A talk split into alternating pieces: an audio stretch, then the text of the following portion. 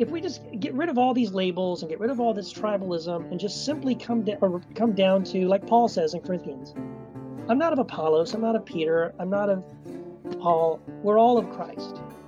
It's got to start there. And I think until we do that, we're never going to have any unity and we're never going to really be able to focus on just seeing people as people.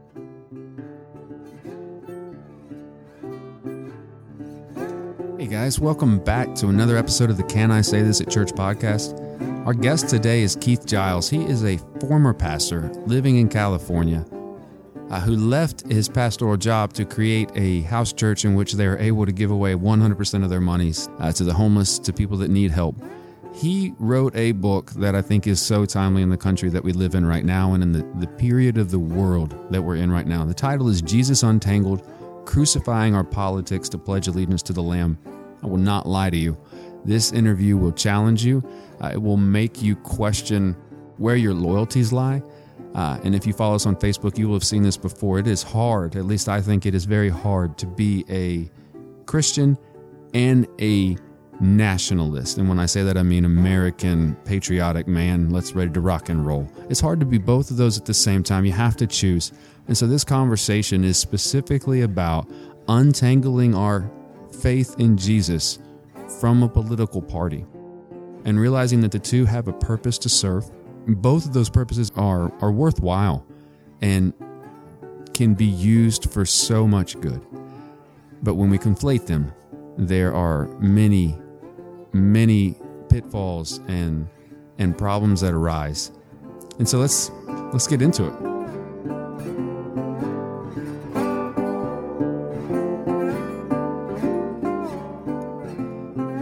Well um my guest today is Keith Giles. Keith is the author of a of a new book that came out this this year, and if you're listening to this in 2018, that would be last year, 2017, uh, titled "Jesus Untangled: the subtitle is Crucifying Our Politics to Pledge Allegiance to the Lamb, which is a fantastic book. I've enjoyed reading it. And after all of your holidays are done, I would recommend you also go and read it so that you don't argue with your family over over over whatever holiday happens to be coming. Uh, Keith, there's probably many people that are unfamiliar with you. So can you kind of walk us through uh, just kind of your background, how you came to do the work that you do now? Yeah. So, uh, well, I'll try to do a quick version. You can stop me if I go too long. But uh, yeah, I'm so uh, I'm an author. This is like my seventh book. Uh, I was um, licensed and ordained in the Southern Baptist Church back when I was um, like in my early 20s in El Paso, Texas. Then my wife and I moved to California. We got involved in the Vineyard movement. We helped to plant a church uh, probably about 15 years ago here in Orange County. California with some friends of ours. That was an amazing experience. Uh, we had never planted a church before. You know, we'd always been on staff at uh, fill, kind of sort of filling roles, you know, and I've done everything except senior pastor. So, um, children's pastor, music pastor, youth pastor, uh, you know, all that stuff. Anyway, we were part of this church plant here in Tustin, California that we had done for the first time. It was an amazing experience. Did that for about three and a half years.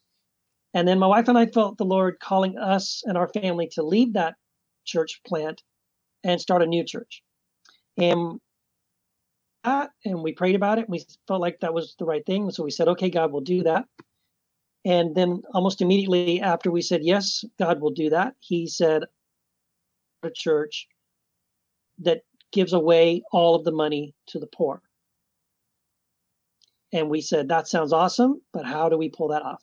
Mm and it didn't make any sense. And we were excited about it. I mean, I couldn't imagine. We were so excited about being able to tell people that we were part of a church that gives away everything to the poor, that we don't keep any, not even a penny or anything, you know, not sound system, salaries, building, you know, donuts and coffee, nothing. Like all of it went to help the poor in our community here. And um, anyway, after praying about it for a while, we felt like the Lord was calling us to start a house church where I would, we would meet in homes and I would just get a job.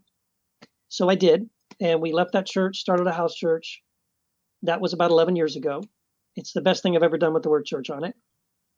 And um, I got a job as a copywriter, writing marketing and advertising, um, just writing for ads, writing ads uh, for technology companies. So yeah, I've been doing that, and uh, that's what pays the bills. And then started writing books Yeah. on various topics, and that's how I ended up doing this. So. I don't know that I would have the courage to do what you're doing. I mean, I, I go to a church that that one of our taglines are, you know, when you give dollars, we have no debt. So all of most a good, very good chunk of your money actually goes to missions, and I feel like we do okay at it. Um, and, and there's few churches that can say they have no debt, but but to give it all away, that's well, it's different yeah. than what most well, people do. so well, you know why? It's because like we it doesn't cost anything to do church the way we're doing it, right? So there's no one on salary, no one. Uh, we don't pay. You know, we already have a house we live in, so we're paying rent anyway for our family to live here. So it doesn't cost anything, and so really, uh, all the offerings that we receive, we're freely able to give that. And, and what we've been doing. So for most of that time, what we did, we were part of. We we started a church that was meeting at a motel uh, here in Orange County, and and we partnered with some other people to kind of pull that off. So we were doing things like doing, you know, like bringing a bounce house for the kids, um, um, providing free groceries to families living in this motel uh, in Santa Ana, um, helping people just as God would bring us people. We would help people, uh, you know, who are in financial need. Um, most recently, we've started helping. There's a sort of a little tent city that's grown up around Anaheim Stadium, which is only a couple of blocks from my house. I think five or six hundred homeless people living in this kind of encampment mm. Um, up and down the riverbed there. And so we've been doing that. Uh, sort of house church has been focused on. And so those are the different ways we've been investing, you know, in, in the lives of people around us. Yeah.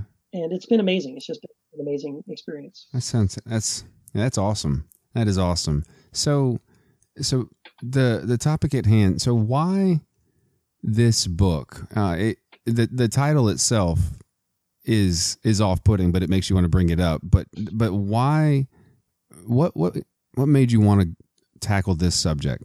Yeah, well, you know, it was kind of came out of my own personal experience. So I I was raised in a very conservative Christian home. Um, I listened to Rush Limbaugh. I was a member of the NRA. Again, I lived in Texas, so I owned a whole bunch of guns. I I really did believe that to be a Christian, you had to be a Republican. That you couldn't be a, a Christian if you voted for Bill Clinton.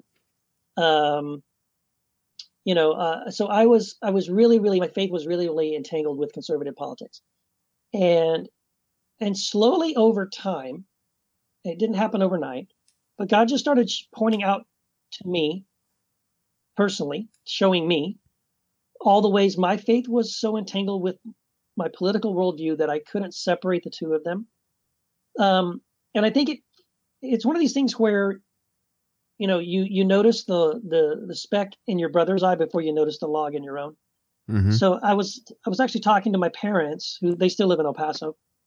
I was talking to them over the phone and um, and my dad made a comment about how a friend of ours who had just become a Christian uh, after many many years. So we were excited about that. A family friend who had become a Christian. And then he made a comment that he didn't think she had a genuine conversion to Christ. And I said, Oh my gosh, what happened? Why, why don't you think she's really a Christian? And he said, Well, because she voted for John Kerry instead of George W. Bush in the election. Mm. And he was dead serious. And and I said, Dad, you know there's gonna be, you know, Democrats and, and libertarians and you know, socialists in in heaven, right? Like it's not just a heaven for Republicans. And but then but then in, in, in sort of like noticing his entanglement with with politics and faith, I mean, I hung up the phone realizing, well, I, I'm the same way. You know, I've I've had those same thoughts. And so anyway, God just started speaking to me about my own personal entanglements. And as I was realizing my own entanglements and kind of uh, separating those two things, I started noticing that that a lot of my friends were also in that same boat. And anyway, I, I, just felt like the Lord said to me that this was something I needed to write a book about.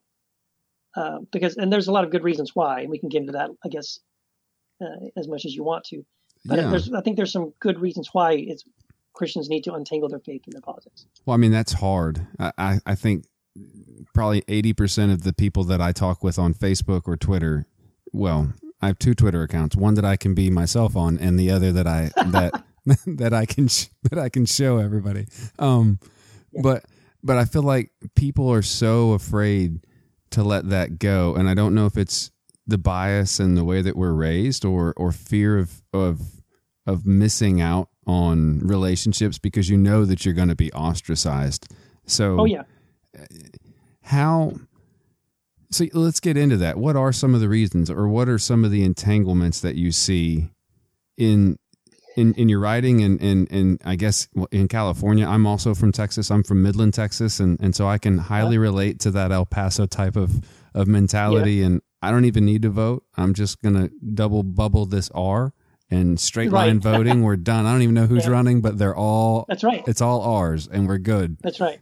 so I, that's exactly what I did. Yeah, I did that exactly for years. Um, well, so here's here's why. Here's some things that I've I've, I've seen that uh, the reasons why I think this issue of entanglement is so important for us to address. I, I typically describe it as the three Ds. So one of them, I think, one of the biggest reasons why I think entanglement is a problem is division. That um, entanglement causes division in the body of Christ. And what I mean by that is, you know, in First Corinthians, Paul won't allow Christians in Corinth to divide over which apostle is their favorite. I follow Apollos. I follow Peter. I follow Paul. And Paul won't hear of it. He says, Stop it. What are you doing?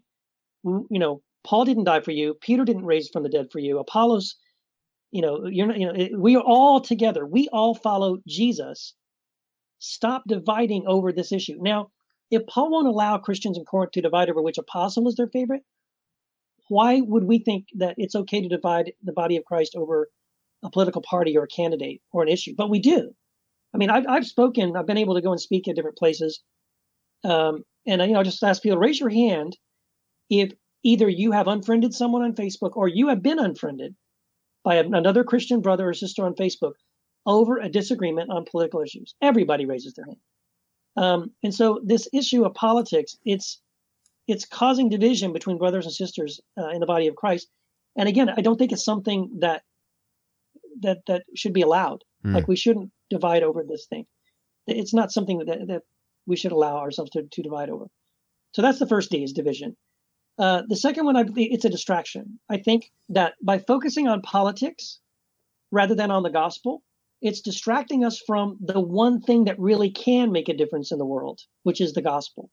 And and this is why I think it's also really important is that we so for example, when I when I say to people that I don't think Christians should vote or I don't think Christians should be involved in politics, when whenever a Christian's response to that statement is to assume that what I mean is we should do nothing. Because honestly, that's what that's how they interpret that statement. Oh my gosh, Keith, the only the only I hear this all the time. The only thing necessary for evil to flourish is for good men to do nothing. Mm-hmm. How can you say we should not be involved in politics? And I'm like, hang on. I didn't say do nothing. I said follow the commands of Jesus. Do you think that's doing nothing? Well, see, it's because when I take politics away, in their minds, they've got nothing left, which says to me, you're not really uh, focused primarily on following Christ and preaching the gospel and living out the gospel. I believe that Jesus gave us the best possible way to transform this world and to make the world a better place. I, I understand that people that get, get involved in politics do so because they believe that they will make a difference and that by, that through politics they actually can affect positive change in the world. I would actually say that that's the worst way to do it. That actually politics doesn't uh, bring these kinds of changes and improvements. But I believe the gospel does. I believe the gospel makes first of all you and me. So has to start with us. People who who love and forgive and serve and look like Christ. And then people around us. It transforms them into people who look and act and behave and and, and serve and forgive like like Jesus. That's the way we make the world a better place. And then I'll, I'll tell you something else once we start doing that and start accomplishing that, you can pass any law you want. You can be as you know what I mean? It doesn't matter what the laws are because you have people in in the in the society who are ruled by the law of Christ mm-hmm. and the law of love. So yeah. Uh, the, anyway, I think by focusing on politics, it distracts us from that mission, which is the more important mission, which is to live out the gospel and preach the gospel. Um, so division, distraction, um, and I think it's also a denial of our identity. We are called ambassadors of Christ and His kingdom. Um, again, by focusing on politics, we, we're denying who we are in the world. We were meant to be agents of change in the world. We are meant to be representatives of Christ and his kingdom. In other words, we already have a king. We already have a kingdom. Uh, if anything, what I'm asking Christians to do is to be more patriotic for their country, which happens to be the kingdom of God. What I'm wanting is for Christians to be even more excited about their leader, who is Jesus, not the president. Um, and, so, uh, so I think again, by focusing on national politics of the country that we're born into, uh, we're denying who we really are, right? That we're not citizens of this world. We are strangers and aliens. We are passing through. We are looking for a city not of this world, but is, that is from above, not built with human hands. Um, and those aren't just metaphors. They're not just cool sounding words that we sing in on Sunday morning in a hymn or something. That Jesus intends those things to be real and actual we really do have an, a king and we really do have a kingdom.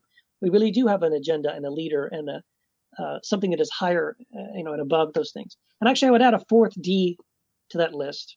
The fourth D would be the dones. Uh, you know, you may have heard of the nones and the dones.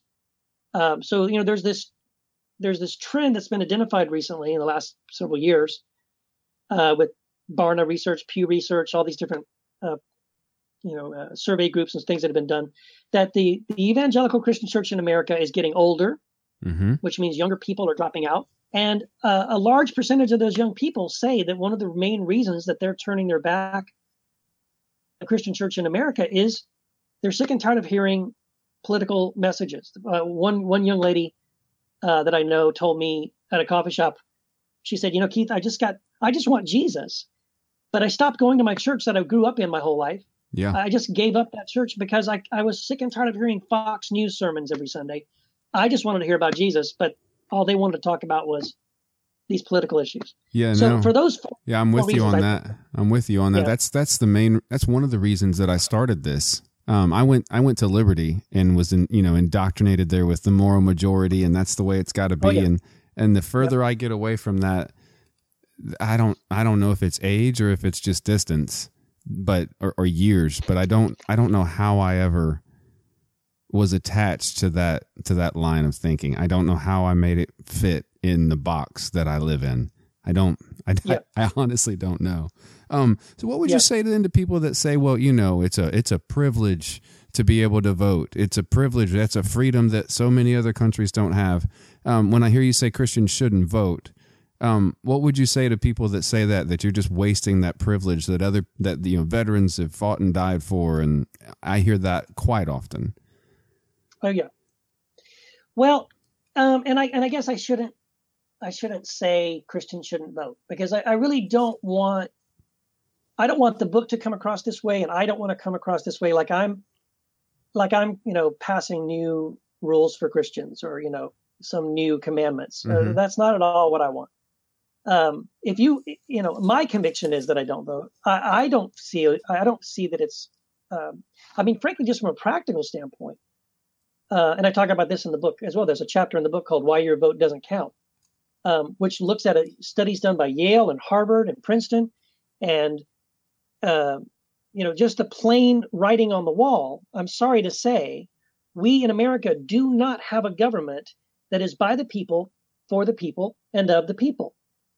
And surveys have been done where uh, if if even 100% of the American people don't want something to happen, Congress will still pass that law because the people that do want it, which are primarily billionaires and mega, you know, mega billion dollar corporations, they do want it. They spend trillions of dollars, you know, uh, in um, lobbying, and then they get a return, you know, multiple 10, 100 fold uh, after these laws are passed. So, so we have we have a government that benefits the people with the most amount of money and leverage, which unfortunately is not you and me. yeah. And so, so I just think practically my vote does not matter. It does not make a difference. Um, and and I would just want to say this: that if you think as a follower of Jesus that once a quarter or or once every four years, you stand in a line, you go behind a curtain, and you pull a lever, and you think that's what Jesus has called you to do to have an impact on the culture? Yeah, you missed I think it. he's asking way more of you than that. Yeah. Yeah, yeah, I agree. Yeah, you missed if that's if that's what you got when you read the Bible or the Gospels, you missed. Right. You missed you missed it. So, what do you th- why do you think then that so many conservative, I would say fundamentalist evangelical Christians, the you know the well, the state of Texas, for lack of a better for lack of a better um, pejorative, um, why do you feel like in a conservative Christian mindset, and I would say I used to be this way, I have my politics in some way are a direct funnel to Jesus or or I am the mouthpiece of God or this Bible means this and so you have to vote this way. Why do you feel like we are that way? Well, uh, again, I talk about this in the book. Um, it's not an accident. Um, there have been several waves and movements throughout American history to uh, to purposefully entangle uh, conservative Christians with the Republican Party, and um, and so I detail this in my book, uh, where uh, one of the times this happened was during the fifties, um, where there. This is where we had this movement to you know put in God we trust on our money, and to add one nation under God to our Pledge of Allegiance, among other things. Mm-hmm. Um, where where Christian pastors were encouraged to preach sermons that were much more, you know, free market capitalism sermons, uh, and to downplay sermons about Jesus and the Sermon on the Mount, and things like that. And um, and frankly, it worked, you know. And then, of course, during during the moral majority years, which is when I was uh, growing up, uh, with Reagan, and I talk about this in the book as well. Um, there was another uh, effort to mobilize Christians in America to vote a certain way for a certain party that that stood for quote unquote Christian values, but Christian values uh, under that umbrella, you know, that have been very narrow. In other words, Christian values, just to be really frank, those those those Republican Christian values, which by the way I used to live and die for myself personally, those Christian values don't include anything Jesus ever said. Like you can't tie a quote of Jesus to really almost anything that the Republicans stand for, but yet it's called Christian. Um, and only Christian because we told you it's Christian. Like what, for Um, instance? Well, like Jesus never said anything about abortion. Jesus never said anything about gay marriage. But you would you would think that those are the two most important things that, that Christians should ever care about. You know, if you're if you're an American Republican. Yeah. Yeah.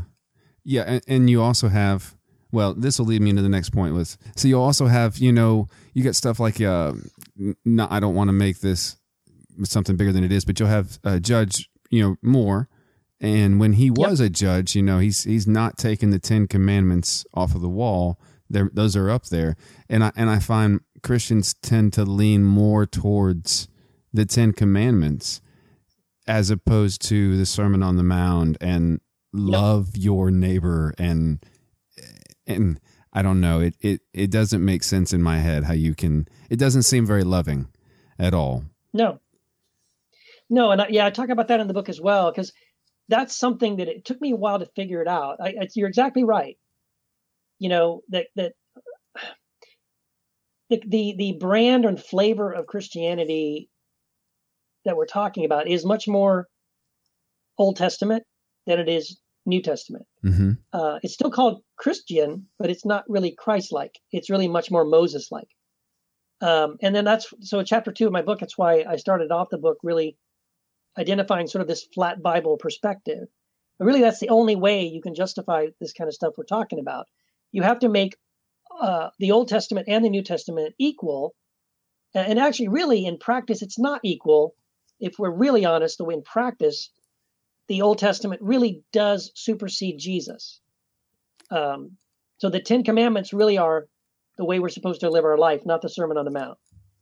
Yeah. Well, the the Old Testament is so much more aggressive, or not aggressive. That's a that's a poor word. So much more forceful, and Jesus is more I don't know, graceful. Yeah, that's a good word. Graceful. Yeah, And- and- yeah, I mean, yeah. he's, he's he challenges you, but in a way that you challenge yourself by having to think through what he's telling you. So, um, Yeah. Well, this is yeah. This is the reason why, um, by following that train of thought, we are we are slowly heading towards a theocracy, which looks like an Old Testament model of, right? I mean, the, the Old Testament was a theocracy, yeah, and so when you start modeling your Christianity on the Old Testament and on a on this Moses sort of legal law, you know, law of God kind of a thing, um, now we're back under the law again, and we're trying to basically create a theocracy again. Um, but I don't think that is what Jesus was about. That's not what he was coming to do. In fact, it's this whole. Uh, there's there's also something else I talk about in the book about how, and, and it it blew my mind. Um, there, there's a discussion, and I actually picked it up from another book I was reading. It was talking about uh, pre-Christian societies, right? That that Christ Christ is able to sort of um, escape that sort of legalistic worldview that, that we see in the Old Testament, that theocracy worldview. Um, and but people uh, in his day weren't able to see it. You know, that's why they asked him this question: Is it lawful to pay taxes to Caesar? Because they, honestly, they didn't understand. They there was no answer to them. They thought this, of course, will stump Jesus because if you say yes, we should pay taxes, well, that means you're on the side of the Romans. But if you say we shouldn't pay taxes, well, that means you're on the side of the uh, the insurrectionists and the and the rebels and the zealots, saying we should overthrow them. And so when Jesus says, "Give to Caesar what is Caesar, and give to God what is God's," it just blows their minds. Like, wait a minute, what? You know? Uh, but he draws the line between uh, what I would say between faith and politics, right? That there are things, the things of God, and there are the things of men and and part of their problem was they had entangled these things so much together they couldn't separate them. Um, that what what we are called to do like the early christians had this sort of two kingdoms perspective. And in their minds they were preaching another king. It says this in acts right? They were preaching another king whose name was jesus. They went to their deaths because they refused to say that caesar was lord. Uh, they were tortured to death and skinned alive and burned alive and crucified upside down uh, boiled, you know, boiled and all that stuff, uh, because they they refused to say that that Caesar was Lord, and they said we have no king but Jesus. Um, and and I would love for Christians today to take that same attitude to say we have no leader, we have no king, we have no president, but Jesus. Mm. How else? So, so you, you touched on the on early Christians. So how else did early Christians, not necessarily, well, maybe maybe they did. This is this is where I'm getting out of my field. How did they protect themselves against, uh, for lack of a better word, the allure of power that politics gives you? Because everyone's only going to one for one term, I promise, and then I'll quit, and then they never do 80 years later. So how did they? Right.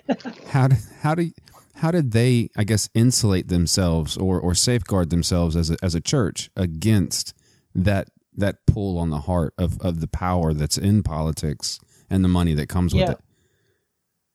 Well, the early Christians, I'm talking before pre Constantine, uh, because that's where we got entangled with the empire. So before that, the, the way they avoided it was to just have a very hardline attitude. That I mean, and and I there's quotes of these in the book where you know early Christian teachers and leaders, uh, first century, second century, took a took an attitude of and and again these quotes are in the book like if anyone comes to Christ uh, and wants to you know, sit at the table and share the agape feast and share the communion, what we would call communion or fellowship with brothers and sisters. But they don't renounce if they're if they're in the military, they don't renounce their military station. If they're in the if they're in government, they don't like walk away from that and quit those jobs immediately. They're not allowed. They're not even considered brothers. And so they just took a very look like here's the kingdom of God, and that's the kingdom of the world. And you cannot be a part of both. You know, nowadays we think that that's totally possible. We think, well, there's no problem with that. But they they uh, they had a very black and white view of it. And so, uh, in fact, there's another quote. Um, I wish I had it in front of me. I'm sorry, I don't have the book in front of me. But there's there's a quote I love, um, and it might be Tertullian, but I think he says something like, um, He says, you know, we don't. He, he's actually giving a, a, a response to to a pagan. He's they're writing they're they're corresponding, and he's he's um he's responding to this pagan guy, and he says, you know, it's not because we don't care about duty, civic duty, that that we don't uh, involve ourselves in political things. He says uh, it's because it's just simply that because we realize there's a duty that's more important, which is the kingdom of God. And so, for example, he says if we have someone among us who shows wisdom and insight and and and is someone that is even difficult who's reluctant to step into a place of leadership right because they're so humble but but yet they're so capable um, why would we hand them over to rome? Why would we let them suddenly become a, a great leader for the roman empire? No no no no no. We want that guy to serve the kingdom of god. So you know that's why we're not involving ourselves in politics. We're not interested in building up rome and seeing rome become some bigger, stronger, more powerful empire, we're building up the kingdom of God. And, and in our minds, one day the kingdom of God is going to uh, outlast all the kingdoms of this world, which means Rome is just headed to the to the dump. I mean, mm-hmm. one one way or the other, Rome is going to end, and and the American empire is going to end as well, like every other empire before it. And so we're not why invest in something that's just just going to blow up anyway and fall apart anyway. And now it doesn't mean we don't care about people we we love our neighbors. We not, we're not saying we don't care what happens to people, but again, uh, the way we the way we engage with people is one on one, right? If mm-hmm. someone's hungry, we feed them. If someone's oppressed, we stand with them. If someone's being abused, we stand between the the abuser and the victim. And, and so it's not doing nothing. It's just saying we're not going to we don't believe that using politics is the best way to address those problems it's not it, we're not saying we don't care about justice. We do care about justice very much and we will do something about it. But we just don't think that voting our guy into into some place of power in the empire is the way to solve that problem. Yeah well i mean it never seems to nothing ever seems to get solved. And, and that's that's a talking point in every election at least that right. I mean i'm i'm in my mid 30s but every election i've been a part of that is a talking point in all of them. So I want to flip the question on its head, and and I also want to make sure that I clarify. Let me let me clarify first. So eh, we've been talking a lot about conservatives, but I, I'm a, I'm assuming that you know Democrats, libertarians, socialists, and whatnot, they also have those what you would call red button issues, like what you talked about for conservatives for you know abortion or LGBTQ yep. or gay marriage. Um, and so and so why I guess I guess why do you talk more about conservatives than the others? A great question. Because I used to be one. you know what I mean? It's like uh, I don't talk a lot about Thailand because I've never been there. Uh, but I have been. I was born and raised in Texas and mm-hmm. grew up in the Republican Party. And like I said, I was I was NRA, Rush Limbaugh, mm-hmm. uh, you know, straight ticket Republican my whole life and um, and so I talk about that because that's what I know very very well. Yeah, I, I don't. I, I wasn't raised uh, as a Democrat or a liberal. Uh, I'm not as acquainted with it now, but I agree with you. I totally agree with you that this problem that I'm describing, um, uh, I'm much more aware of it, and I'm I am and I'm I'm quicker to point out how uh, this entanglement uh, manifests in the Republican kind of conservative world uh, again, just because that's what I'm most familiar with. But before I before I got on the call with you for this interview, I just did an interview with a guy uh, where he was very entangled, and he's a complete progressive liberal. Really? And and he he yes, and he was pushing back just as hard as anyone else about how can you say this? Christians have to be involved with with justice and politics, and we how we if we don't, he, here's what he said: if we if Christians don't involve ourselves uh, with with the uh, you know the liberal politics, then we're just st- sitting back and letting all these Republican conservative agenda you know rule the day. And uh, so he just said the exact same thing, you know. Yeah. Like, um, but you're right. You know, people like I love these guys. I love Shane Claiborne. Uh, I love Tony Campolo. Uh, I love um, oh, I just lost his name. Uh, the guy who started Sojourners. Jim Wallis. Mm-hmm. I love those guys. I really do. I love I love their heart. I love that they care about the poor. I love that they care about issues of justice. But to them, exactly what I'm saying to conservatives, I think once you cross that line into let's now vote for vote for Bernie, vote for Hillary, vote for you you've you've done you made the same mistake that that Republicans did when they said therefore vote for Reagan and or therefore vote for George W. Bush. Um, because historically, those things don't play, pan out. You know, uh, whenever we mix faith and politics, you know, when you mix when you mix faith and politics, you get politics. Um, you you don't really end up with anything that's any good for Christianity. Yeah. But you know, but so basically, it's about we're being manipulated, whether by the left or by the right.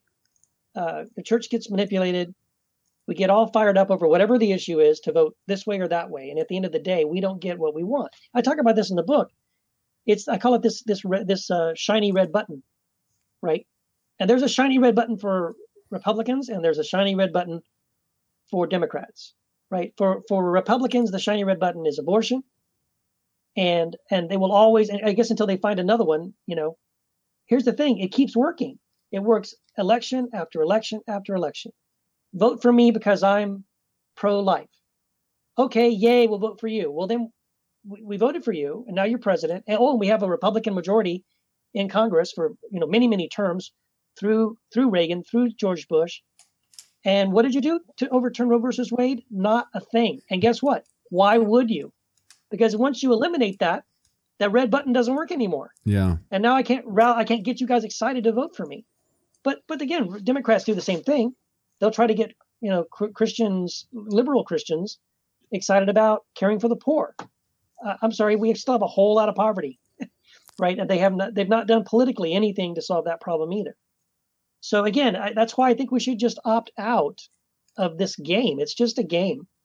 Uh, yeah. It's not, and, and, it's not a way to advance the kingdom, and, and it ends up uh, obscuring the gospel, and Jesus gets lost in all of that. Yeah, I find it odd that that both of those red buttons that you just said they're the same they're the head and the tails of the same coin so i'm only pro-life right until birth but then after that if his mom is on food stamps nope i'm not pro-life anymore nope. and, right. and and the liberals no no no no no no i'm pro-choice all the way but after birth by god give that child some food give the mom some money to give that child some food and they're right. they're bickering about the same life but they don't yeah. seem to they don't seem to care about the life at different stages of its life. So, right, um, right. which I've told some friends of mine, and they get angry, rightfully angry. Um, yes, and that's and that's fine. So, so to flip that all of that on its head and take it less personal. So, if if and you'll hear, well, Fox News specifically, but many people say, um, you know, we are a Christian nation. We're founded on Christian values and whatnot. So, if if if Christians should be less political, what does that then mean for our government? To quote unquote present that Christian face or to be the the peacemakers of the world or whatever? How should our government approach Christ? Well, it's kind of like this. I kind of feel the same way about when I see someone on the freeway driving like a maniac, cutting people off and flipping them off, but they have an I love Jesus bumper sticker. um, I think that guy should take that bumper sticker off his car and stop telling everybody he stands for Jesus if he's going to behave that way. Uh, I, I think the same way about governments. There has never been a Christian government. There has never been a government or a nation on this planet ever founded on the principles of Jesus or the Sermon on the Mount, including America. Uh, you could, I, I invite anybody to take a highlighter and the Declaration of Independence or the Constitution. And every time you see something that is a quote from Jesus or something that comes directly from the mouth of Jesus or from the teachings of Jesus, uh, go ahead and highlight it. And I'll promise you, when you get to the end of it, you will not have made a mark on the, either of those documents because we are not a nation founded on the teachings of Christ. We never pretended to be. We were, uh, the argument is that, well, the founding fathers were all Christians. Well, I don't even think that's true, but let's just pretend that is true. Okay, great. Every one of the founding fathers were were just as Christian as you and me and Billy Graham. But you know what those founding fathers, those so quote unquote Christian founding fathers did? They very, very intentionally founded a nation that was not Christian.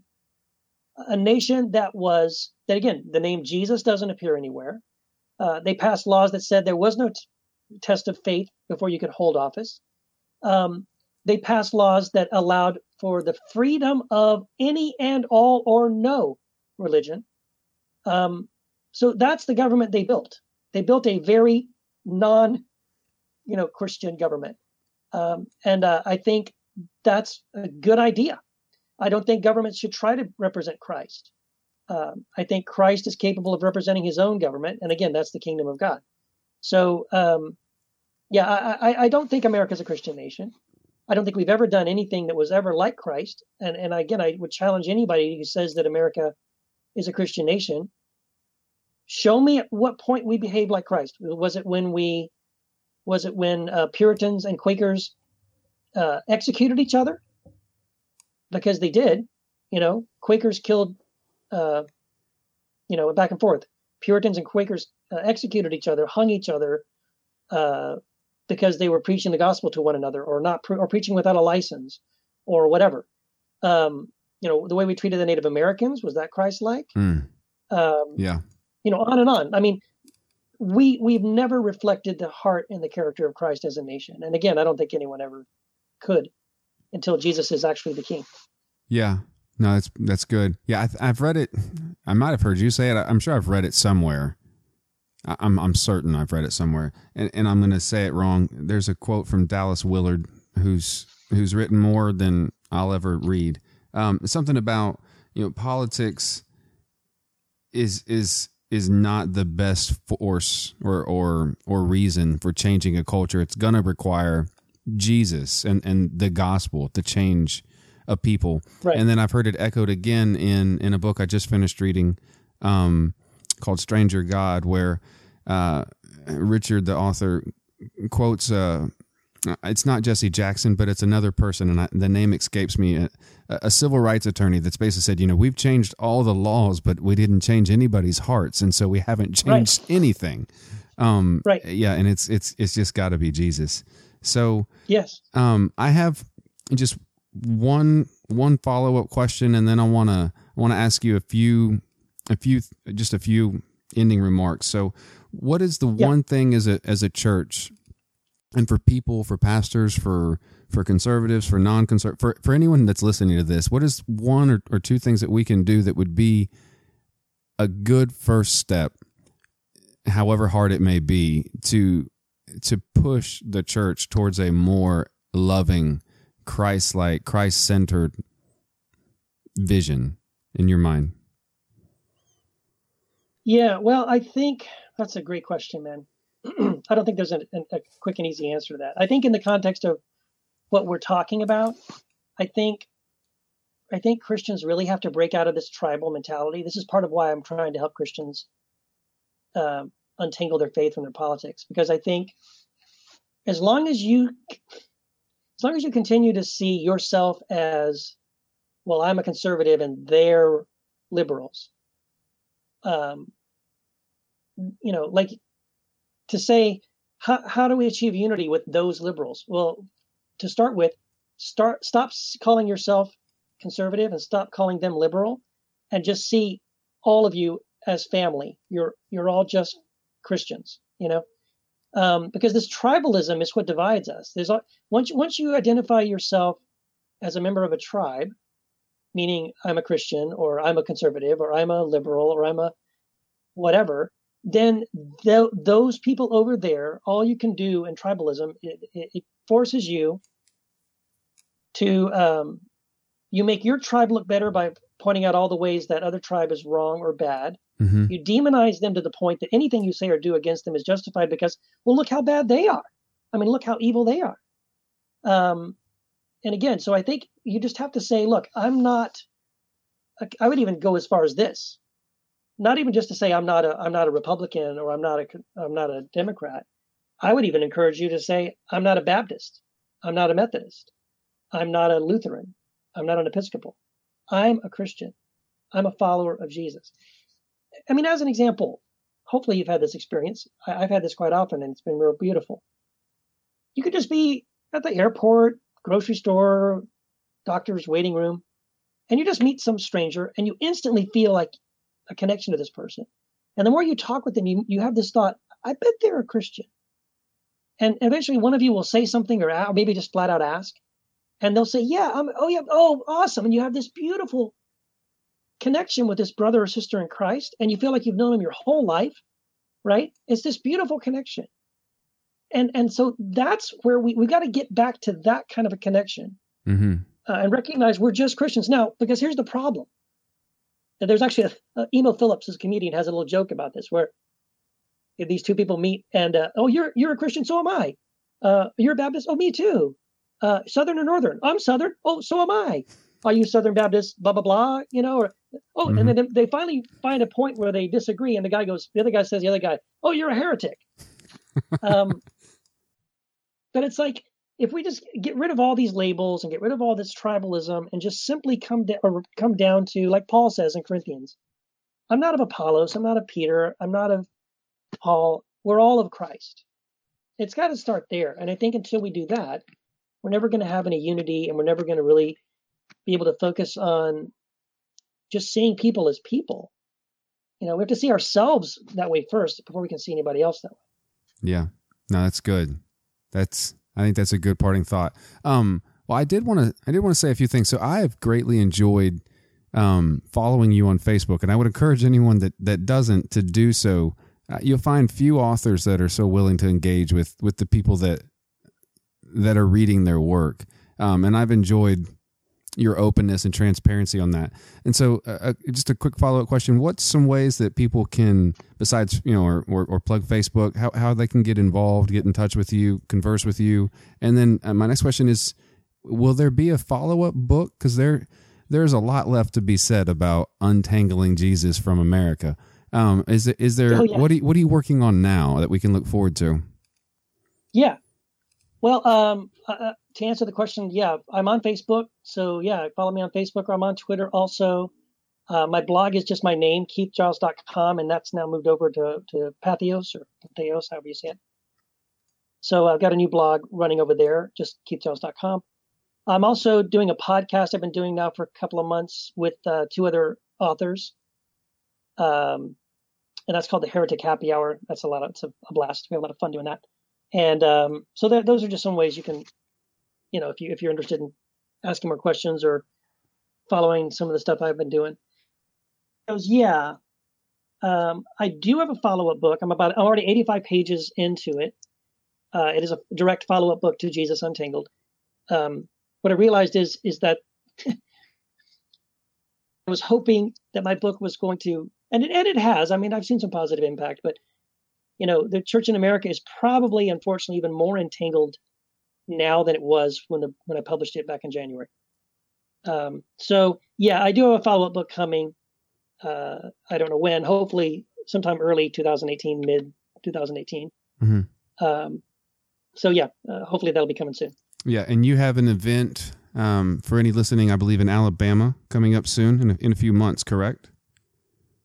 Yes, uh, thank you. I have an event in March with me and Brad Jersak, who's another author I really love and admire. And I honestly, man, I can't believe I'm. How did I end up on this bill? I don't know.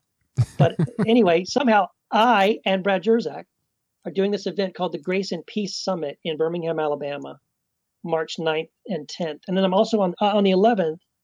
I'll also be after the event on the 11th Sunday morning. I'll be speaking at a church there as well uh, in Birmingham. So that's going to be an amazing opportunity. Um, I'm just excited about doing something in Birmingham. You mentioned Al Moore. Mm-hmm. You know, this is where Al Moore's from, and um, the whole point of this conference is how do we learn to love people that are not like us, right? So uh, we'll we'll talk about how to love people that aren't like us politically, uh, socially, culturally, religiously, uh, etc. Just how do we love our neighbor? How do we love our brother? How do we love our enemy? And uh, it's going to be great. I'm looking forward to that. Fantastic. Well, again, I would ask people buy the book. It's a fantastic book, uh, and I'm sure you can get it on Amazon, Barnes and Noble, yep. everywhere books are sold. So, well, Keith, thank you for your evening. Uh, I I've enjoyed it very much. So I I, I could I could Me probably too. continue to talk for quite some time, but we'll we'll end it there. Um, and I'd love All to have you back on later if there's if there's something that, that makes sense. So, yeah, yeah, absolutely. That sounds great, man. Thank you so much for listening. Uh, I would encourage, I would ask for your feedback. Please email us at can I say this at church at gmail.com. Interact with us on Facebook and Twitter. Uh, your feedback only helps to make the show better.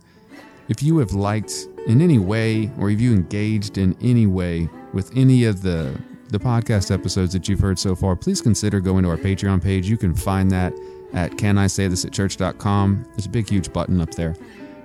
Your donations help so much. You are listening to the executive producer, editor, scheduler, emailer, uh, and I will continue to do this podcast as long as I'm able. I greatly enjoy it, and your help will ensure that we can continue to have these open, honest conversations, uh, talking with people that are educated about those topics. So please consider that. Like us on Facebook. There is a Facebook group that you can interact with and have conversations with other people that listen like yourselves. It is a fantastic group. So look forward to talking with you there, and we will see you in the next episode.